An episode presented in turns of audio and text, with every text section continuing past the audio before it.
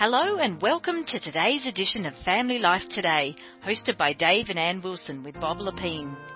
Family Life Today is presented by Power to Change, known in the US as Family Life. We hope the program will encourage you in your most important relationships.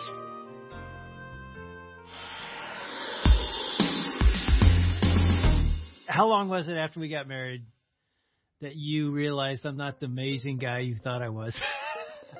Please don't say like an hour. Uh, actually, do you want to know? Like, are you really asking me that? Yeah, I'm asking you this. I mean, I know it, and our listeners know at the six month mark you said marrying you is the biggest mistake of my life. So they know it happened at month six. Okay, I but did it have to- happen I- before then? this? This is what I'm, happened. I'm sensing that it did. Like honeymoon?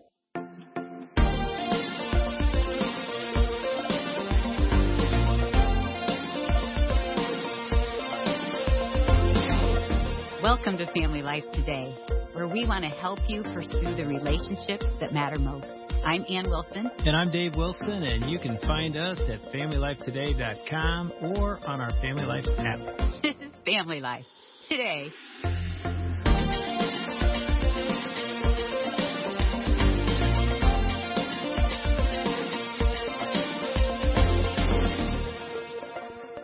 Probably a month in, Come on. we are driving to staff training for Cru. So we're driving cross country in our car. It's this old Saab had broken down three times. we call it the sob story. And the first two times, we're like, oh, Jesus, you'll take care of us. We trust you. And then we had spent the night somewhere in nowhere, Nebraska. and they supposedly fixed our car. And the next day it breaks down again. And I'm like, I turned to Dave. We'd just been married maybe three weeks. I'm like, hey. I did not think you were going to tell this story. Yes, like should we pray about it? He goes, pray. You think there's a God that hears us? He doesn't hear us. He doesn't know what's going on. And he gets out of the car. He takes his pants off on the highway because we no took a shortcut. We're in nowhere, anywhere, We're in the Nebraska. desert. and he takes his shorts off. He's in his underwear, walking. No, no, no, no. I put on. Sh- I Oh. took off my jeans and put on shorts. You're acting like I'm walking walking down the. down the highway, yelling, yelling at God. So that was the moment. and. I'm sitting in the car. I'm 19 years old, and I'm I'm thinking, oh, is this really the man I married? well, the reason I bring it up, is. Did you uh, think I was going to go there? no, obviously I did not think you're going to go Every there. married couple has a story. And you know what? Someday we're going to tell the end of that story because it ends pretty good. But yeah, I was thinking every, not just married couple, every person I think In life, has a uh, an expectation about what life will be, what their marriage will be, their job. You can put anything you want in that blank, and usually, if not always, it doesn't match up. to the expectation. And then you're like, what do I do now? Mhm. That's universal. yes. And so we've got the woman in the studio today to help us with this universal problem. She's written a book of, I mean, back, who cares about the book? You've lived this out in your life. So I would just say, welcome to Family Life Today, Ashley Hales. Thank you for being here. Thank you. It's such a pleasure. And I And- do want to hear the end of that story. It sounds amazing. Well, you're over there laughing at the I whole, know. The whole thing. I mean, is that similar to uh, a story or two in your life? we had well, we had a story. My husband and I went to Aruba with like our for our honeymoon. We had this cool Jeep and then the the seatbelt didn't work appropriately. And Yeah. so the next day he's like, I'm gonna, you know, I'm a husband, I'm gonna take care of this, like go do business, you know, in there and try to get an upgrade. And then he came back and he was feeling really proud of himself. I was like, why do you have to be such a jerk? And so that started out our honeymoon. So there you are. Oh, he went in like the tough guy. yeah, I'm like, get this right, to yeah, happen. yeah. Oh, Well, here, here's the thing that a lot of people don't know about you. How, how long ago was that? How long you been married? We have almost been married 20 years. 20 years, Yeah. four kids later. Yes, and here we are. You got one of your your, your oldest Ezra is on this trip with you to Yes, Orlando. you have Yeah. your doctorate. I do. Maybe we should call you Dr. Ashley. Sure. What's your in doctorate in what? PhD? In English literature. Wow. Yeah. Mm. Wow. I thought I was going to be, you know, a professor and do that whole thing, and then Hmm. had lots of babies and lots of moves with my husband's ministry position. And And he's a pastor. yes, so yeah, he's a pastor in Colorado, and yeah, God, you know, tends to give us different things than we planned. You know, Wendell Berry says we live the given life and not the planned life. Uh, And I've held on to that because it gives me some hope in the midst of when we have all these expectations and they are dashed often. Yeah, let's talk about that. You've Yeah. written uh, a book called The Spacious Life Trading Hustle and Hurry for the Goodness of Limits. And you start the book with sort of your story Mm-hmm. of what you hoped and expected and what you got and how you deal with that. So tell us that story because it has something to do with limits. And as I read it, I thought we've all experienced this in a different Yeah. way. Oh, and it's hard. I totally related to it. I'm starting the book like yes, yes, and yes. yeah. So share, take us back to Scotland. Yeah. So a year after my husband and I were married, after we'd gotten through the seatbelt incident, well, we went off to grad school to Edinburgh, Scotland. He did seminary there, and I started a PhD program in English literature.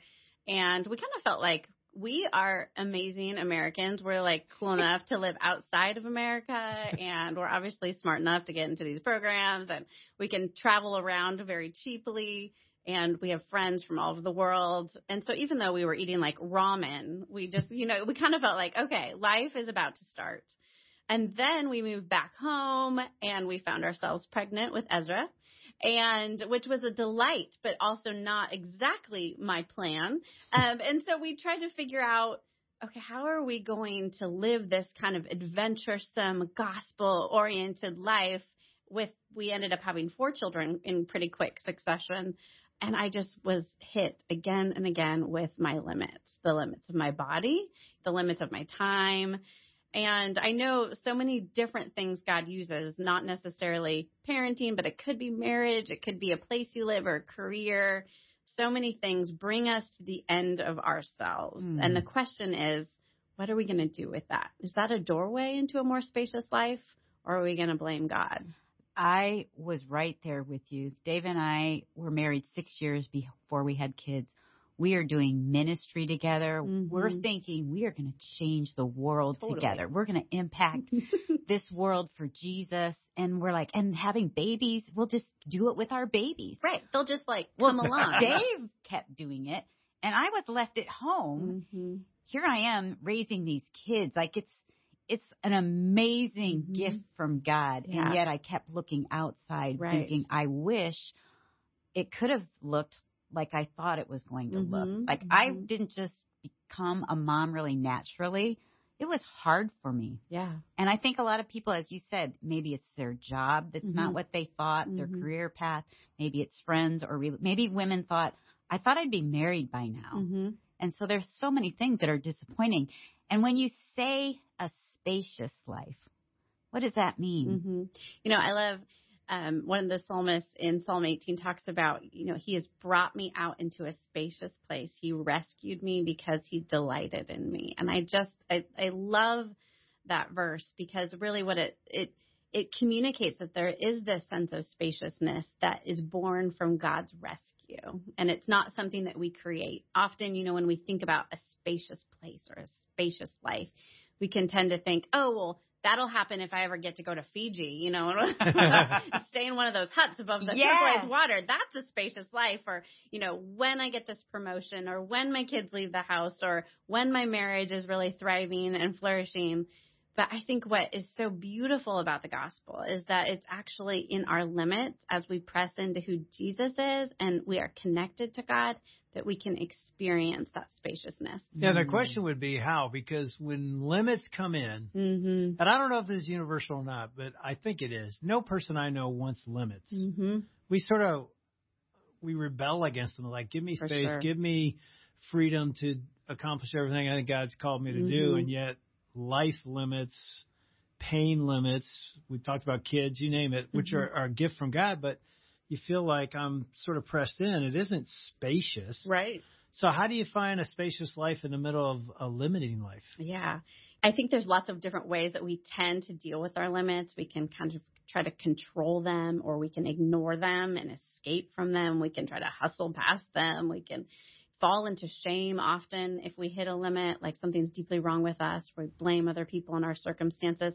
And those are all really like unhealthy ways of dealing with our limits that really started in the garden, right? Garden of Eden. But what is so beautiful is that our limits are actually built into creation. So before sin entered the world, there were limits, right? Like Mm. that planets have orbits. They couldn't just like go wherever they wanted and you know and that the ground had cycles of fallow and flourishing. Like these were natural good God-given limits for creation. And that they were to tend a particular spot of land. And so I think part of how we learn to actually live with our limits well is firstly to realize they're good, that they're part of God's good creation. He said it was good. Which is a great point because a lot of people would say God's limitations are because he's not a good God. Yeah. Like what kind of God would give us limits? Right. Yeah, but really it's so fascinating. Like the word transgression that sometimes we use for sin actually means to go beyond, to to move past something, to bypass limits. And so one of the first sins, really Adam and Eve, they're bypassing, they're transgressing their limits because instead of choosing to submit to God's authority, they're taking it into their own hands. And Mm. we do that all the time, every day. And so I think we first have to realize that our God given limits are good. They're intended for us to flourish. And they're out of his love Mm-hmm. to give us Yes. good. Yeah. So I think we have to remember that limits are good. And then also Jesus, being both God and man, dealt with limits. And so as we look at the life of Christ, we can look at the way that he embraced his limits Mm. As a pattern for our own lives too. What do you mean by that? What kind of limits did Jesus have? Well, he was human. so, you know, he's leaving heavenly glory and he's born into flesh. And so he is a man, right? With a body and with like living in a place and among particular people in a particular historical moment of time. Um, so he shows us how to do that. You know, and then he and he obeyed God's right, commandments. exactly, Like, perfectly. exactly. Yeah. So like when he's tempted by Satan, goes into the wilderness, Satan's like, feed yourself, turn these stones into bread. And he's like, no, I'm actually going to choose to wait on God, right? That because that is who I trust, not myself to like hurry and hustle past. Um, and I think there's just so many lessons in the life of Christ that just remind us that if we actually live God's way, we will live much more free, much more joyful, and having so much more purpose, even when those limits pinch a little too. Mm. Why is it that we, and maybe I'm just talking for me, but I think I'm talking for most of us, we resist limits. Mhm. We, in fact, one of my struggles with giving my life to Christ, I didn't do it till I was a junior in college, so I was almost 20 years old, Mhm. was all I ever heard about the Christian life was what it was going to limit me. Right. I only heard what you got to stop doing and give up. I don't think I really understood and, and, and really never heard, oh, but what you get Yeah. is unbelievable. I just was like, oh man, I can't do this anymore. I can't Right. do that. Yeah. Who wouldn't want that life? Right. That Uh, looks nobody really I know. limiting. Yeah. Yeah. So what is it in our in our DNA or Yeah. our soul that says no limits are not good? Yeah, no, I think since Adam and Eve, we have been rebelling against God's good limits. We want the power and control, right? Mm. We want to orchestrate our own lives. We want to be the sovereign masters and monarchs of our own lives. But we know that that always leads to exhaustion. It leads to destruction. It, you know, Addiction. addiction. I mean, a million different things. Even if we have a quote unquote good life where we're, you know, happily married and things seem to be successful, it's like we're on this moving walkway at the airport that just keeps going, right? You can never get to the thing that you think will satisfy you. You know, the goalposts always continually move back until we really find ourselves in God's story with God's good guardrails kind of hemming us in, we won't begin to really experience that kind of joy and peace. I thought it was interesting that you say, I wish someone had told me to begin to pay careful attention to my limits, that there was a spacious life in there too. Mm-hmm. And so take us back to you're a mom, you have four kids, you have your doctorate, but you were feeling so limited. What Mhm. happened to make you realize, oh, wait, maybe this isn't a limited life? hmm You know, I think, like you were saying earlier, I had so much attachment to what kind of our 21st century American life says is a good life, right? Like that you're productive, that you're contributing to society by, you know, in, in really visible and measurable ways. you know, like you're earning money. And here I was not earning money. I was staying home with our four kiddos, not doing the things that I thought I was supposed to be doing. Um, but in those years, particularly, God was inviting me into communion with Himself. And so all of those times where I would be praying with a girlfriend, tearful prayers about what are we doing, or we messed up on parenting, or we can't seem to get our house clean, you know, like those were formative years to remind me that Jesus is enough and his church is enough and I will never really solve my identity problems by like being productive or more efficient or you know having certain letters after my name that really all of our limits are an invitation to know God and to make him known and that's the point one point early in your book, I was reading this paragraph and I thought, so many people relate to mm-hmm. this feeling. You said the questions you were asking, where had the good life gone? Where mm-hmm. had I gone? Yeah. Sometimes I railed at God about uh, why the the options had dried up, but more often I just ignored Him I'd go to church but not read my Bible. My perfunctory prayers were more out of duty than interest in God's response. I felt constrained, boxed into a new role.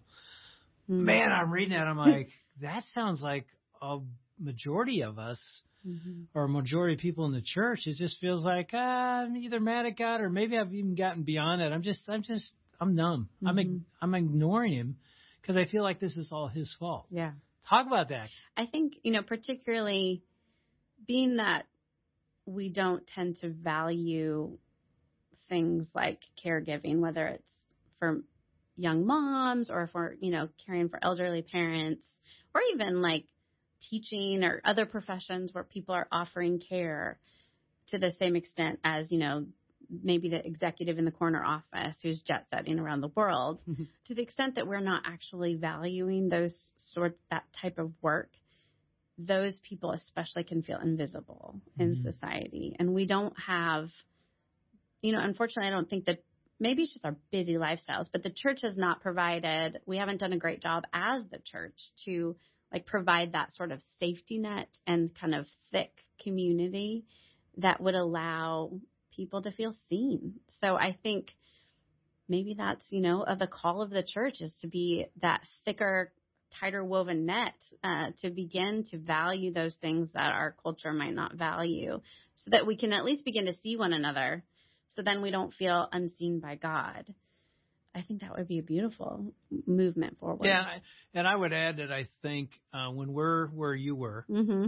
and I'm not saying we won't be there yeah. in the future because right. there are days right. and there could be months or seasons in our life where it just feels like we're being limited again or yeah. we're in a in a valley and he's not there and yet i think even in your experience i know in our experience he often shows up in people yeah in a person to remind us oh i'm here mm-hmm. and yeah these limits i actually know all about them and yeah. there's a spacious life actually in them it may yeah. not turn out the way you think but i'm here you know it's really interesting if if you go back to a highway in colorado yeah when I'm ripping off my shorts and screaming at God, and literally I start walking down this desert road. There's nobody coming. There's we, snakes. We actually thought the car's fixed, so we'll just take a shortcut. So we get off the main drag, uh. which was the worst decision in the world. and it breaks down again. And I look back, and Ann's literally sitting in the car looking at her newlywed husband, who's screaming at God right. as I walk away. Yeah. Nobody's going to hear me anyway. Right. And long story short, and it's a long story, is I start to calm down. Again, I'm out there by myself, and mm-hmm. then I pray. I'm like, mm-hmm. okay, God, yeah, I know you're here. I don't know what's going on. We're supposed to be here at a certain time, or we have to pay late fee, and I'm Mister Tightwad. So I'm like, okay, I'm going to trust you. Somehow you're going to Yeah. show up, and It Ann gets out like- of the car. We were very limited. Yeah, Oh, That's what it there looked like. were no Options. hopes of right, you know, and there's nobody driving down this road, so it's like, okay, so we have to just start walking, yeah, and a car comes by. by We're every- hitchhiking. Yeah, we stick our thumb out. yeah. 30 minutes between every car. And all of a sudden, this one car comes by. and we prayed. yeah, we Mhm. probably walked several miles. Like it's a 100 degrees. This Yeah. guy pulls over and gets out and goes, Hey, is that your Saab back there? You know, like he passed it, like, uh, yeah. He goes, uh, what's up? We go, we don't know. The car's broken. We can't, it won't start. Where are you going? We're like, we're going to Fort Collins, Colorado. It was two, three hours away. Yeah. He goes, ah, that's where I'm going. Really? He goes, where are you going in Fort Collins? We're going, we have to go to the student union at Colorado State University. Huh, that's where I'm going. I'm like, you're on staff with Cru. Because that's where Right. Staff training is going to be. He goes, no, I'm a professor at Colorado State University. I need to stop there to get another car. Wow. He goes, hey, I got a tow rope. How about I just tow you to the student union at Colorado State University? We're like, are you serious? Uh. Long story short, he towed us there. The best thing about it is no gas money. It was free. you. See, God even And got I that mean, part. He love it. tows us into this parking spot, and we show up five minutes before the deadline. Wow. And you know, you look back on that moment, and again, I'm not saying every Right. sob story in your life, every limit, every valley you're in, God does it like this. But I would say, Dave, But too, he did that day, and it, it was just a Mm. reminder. God was there. He's got us. it was a great reminder to me because I was looking at my husband thinking, is this who I married? Mm, And yet, that's where we go a lot of times when we feel like we're limited. yeah. I'm limited by this spouse that I married or this job that I have. But when you change your gaze Yeah. Go vertical. and you look to God, you go vertical, all of a sudden you see everything in a different light. Mhm. It's the spacious light Yeah. where yeah. God is saying, I am your provider. I am your redeemer. I am your comforter. I am the one who offers grace. It's I'm going to show you who I am Yeah. right here, And when right now. when I see God that way, then I look at Dave in a different way, and I look at my circumstances in a different way. Mhm. Because he is a God who redeems us if we will only look to him for that spacious life.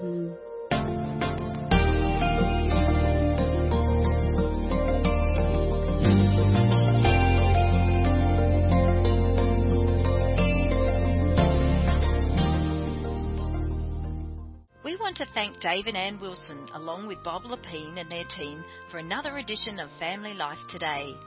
Although our programs are produced in America, the issues facing families like forgiveness, communication, and taking care of our kids transcend national borders. These issues profoundly affect relationships everywhere. In Australia, family life is known as Power to Change, and our mission is to effectively develop godly families, the kind of families that change the world one home at a time.